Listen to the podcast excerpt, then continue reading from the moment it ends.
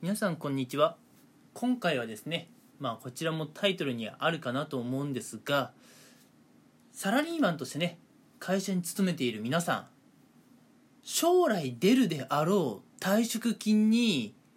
妙な期待をしていませんかとそういう話をねちょっとしていこうかなと思います。うん。まああのこれまでねニュースなんかで耳にしたこともあるかもしれないのでもう皆さんね退職金について、まあ、ある程度のね危機感は抱いているかもしれないんですがちょっとね、まあ、私自身の、まあ、経験談といいますかね、うん、そういったものも踏まえて、えー、改めてね皆さんに考えてもらえたらいいなと思っています、うん、まず1つ目なんですけどね。退職金、うん、まあこれが出るのが大体いつぐらいかっていう話なんですけどね、うん。まあ、まずあの実は退職金退職金が出るのってそんなに遠い未来のことじゃないんですね。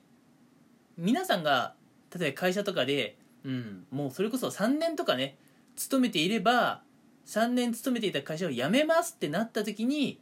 退職金っていうのは一応もらえますね。うん。全ての会社がそうかどうかは分かりませんけれども退職金っていうのはあの実はねこう定年を迎えて初めて出るっていうものではないんですね。そこをたまに勘違いされてる方もいるかなと思うんですが、えー、意外に退職金っていうのは定年とか関係なく、まあ、ある程度勤めていれば出ると、うん、いうものです、うん、でちょっとねここで気をつけていただきたいのが、まあ、退職金っていうのはね、うん、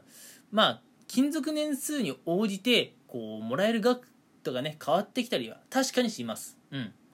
なのでね多くの方は、まあ、退職金をもらってそこで、ね、ようやくまあ老後をね楽しもうと、えー、考えている方も多いかなと思います。ただそれっていうのは、まあ、6065、まあ、再雇用とか考えてまあ70とか、まあ、それぐらいまで皆さん働くっていう前提ですよね。うん。まあ、退職金をより多くもらうためには、まあ、より長くね、まあ、勤務しているあ勤務していることがね、まあ、条件になってくるかなと思うんですが皆さんそもそも6065まで働きたいですか？働けますか？っていうねそういう問題があることを皆さんしっかり、えー、理解しておいてほしいんですね、うん、今はね仕事が楽しいと思ってやっていても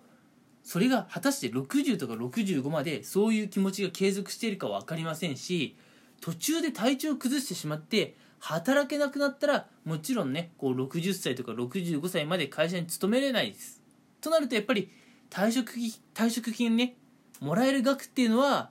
さほど多くはないっていうのは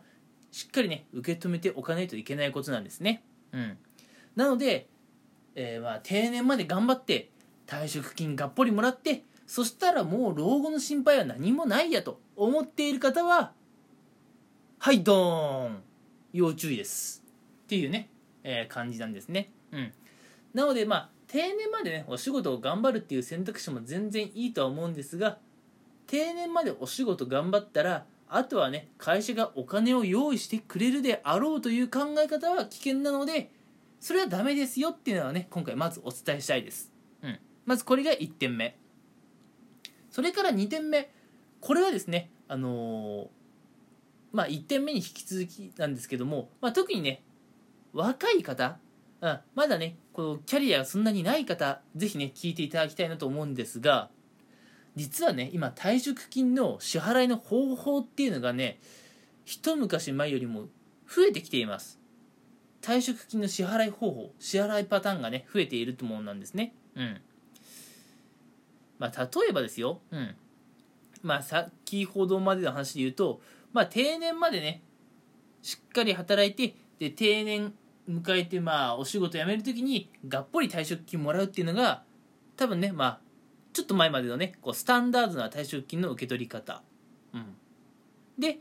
まあ、ちょっとここはね、怪しいんですけれども、まあ、それこそ最近なのかな。あの3年くらいまで勤めていれば、ある程度退職金が、まあ、ある程度、うん、多少はね、出るよっていうのが、まあ、最近ね、まあ、知られてくるようになったかなという印象があって、うん、というのも最近はね、まあ、3年くらいで辞めるっていう若手の方が結構やっぱね目立つというかね以前よりも SNS とかでね私辞めますっていう風に積極的にね言うようになったのでそういう人が目につくようになってまああの定年を迎える前までの退職金ってところもねちょっとまあ視野に入ってくるようになったって話なんですけどね。うん。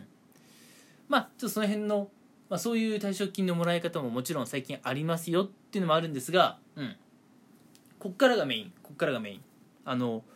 今ですね退職金を、まあ、定年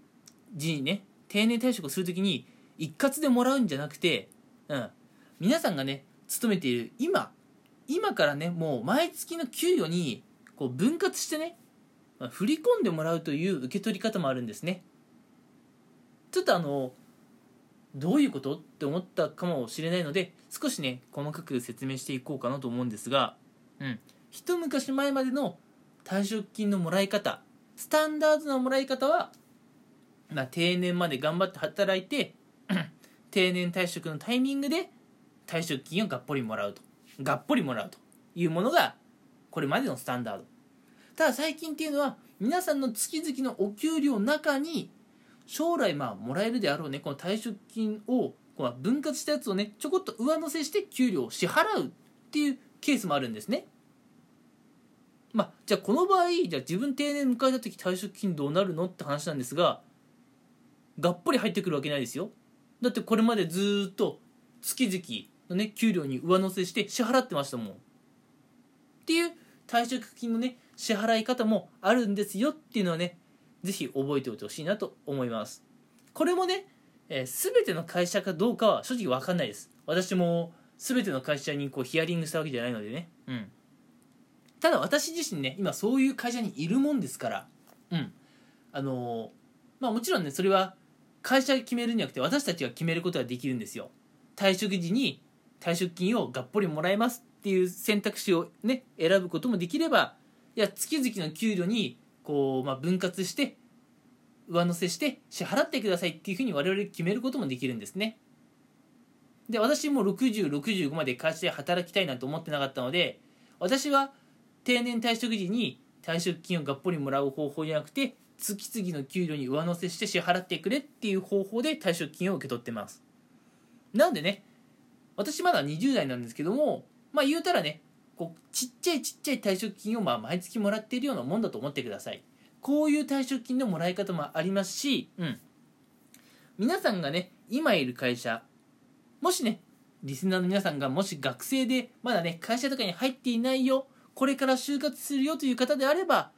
皆さんがねこれからまあ就活で行こうとしている会社は、まあ、退職金をどう扱っているのかっていうのもね余力があれば調べてみるといいかもしれませんうん。まあ何にせよね、えー、まあ退職金の支払いの方法っていうのも最近結構増えてきているのでその辺もしっかりねこう勉強しておかないとダメですよって話ではあります。うん。ではね、えー、そろそろ話もね終盤になってきたので、まあ、話をまとめようかなと思うんですが、うん、まずですね、えー、定年まで頑張って働いて定年退職時にね、まあ、退職金をもらおうと考えている方、うん、もちろんねそういう退職金の受け取り方も全然ありますしそれが間違いだというわけではありませんが正直言ってね退職金大した額もらえると思わないでくださいね。うん。多分退職金とかもねまあ皆さんのねこう平均給与もね年々下がってきてるはずです。うん。下がってますっていうか。なんでね皆さんが退職するときに思ったほどいい金額ではないと思いますよ。なので退職金に変な期待をしない方がいいですよと。会社からもらえる退職金に変な期待をするくらいだったら皆さんが日頃からお金の勉強をして皆さんがまあお金の運用するっていうことをね、まあ、頑張った方が将来的にはま金銭的お金のね、まあ、余裕っていうのがね生まれますよっていう話をまず1点目しました。それから2点目はね、まあ、余談ではあったんですけども、まあ、実はね今退職金の受け取り方っていうのはね一昔前よりねちょっとパターンが増えてきていますよと、うん、なので特にねまだキャリアが浅い方、うん、若手の方はですね自分の今いる会社が、うん、退職金っていうのをどう扱っているのかっていうのはねしっかりね調べておいた方がいいですよというそういうお話でしたはい。ということでね皆さんお金の勉強まだ自分には早いと思っている方は結構いるかもしれません。特にね20代の方なんてお金を使う以外にはねお金に関して全く知識ないと思いますがお金でお金を増やすなんていうね資産運用なんていうところもねもしよければ、えー、興味を持ってね調べてもらいたいなと思います。それではねまた今回は話が長くなってしまいました。最後までねえお付き合いいただきありがとうございます。今回はこの辺にしたいと思います。よければねまた次回以降も聞いてください。ありがとうございました。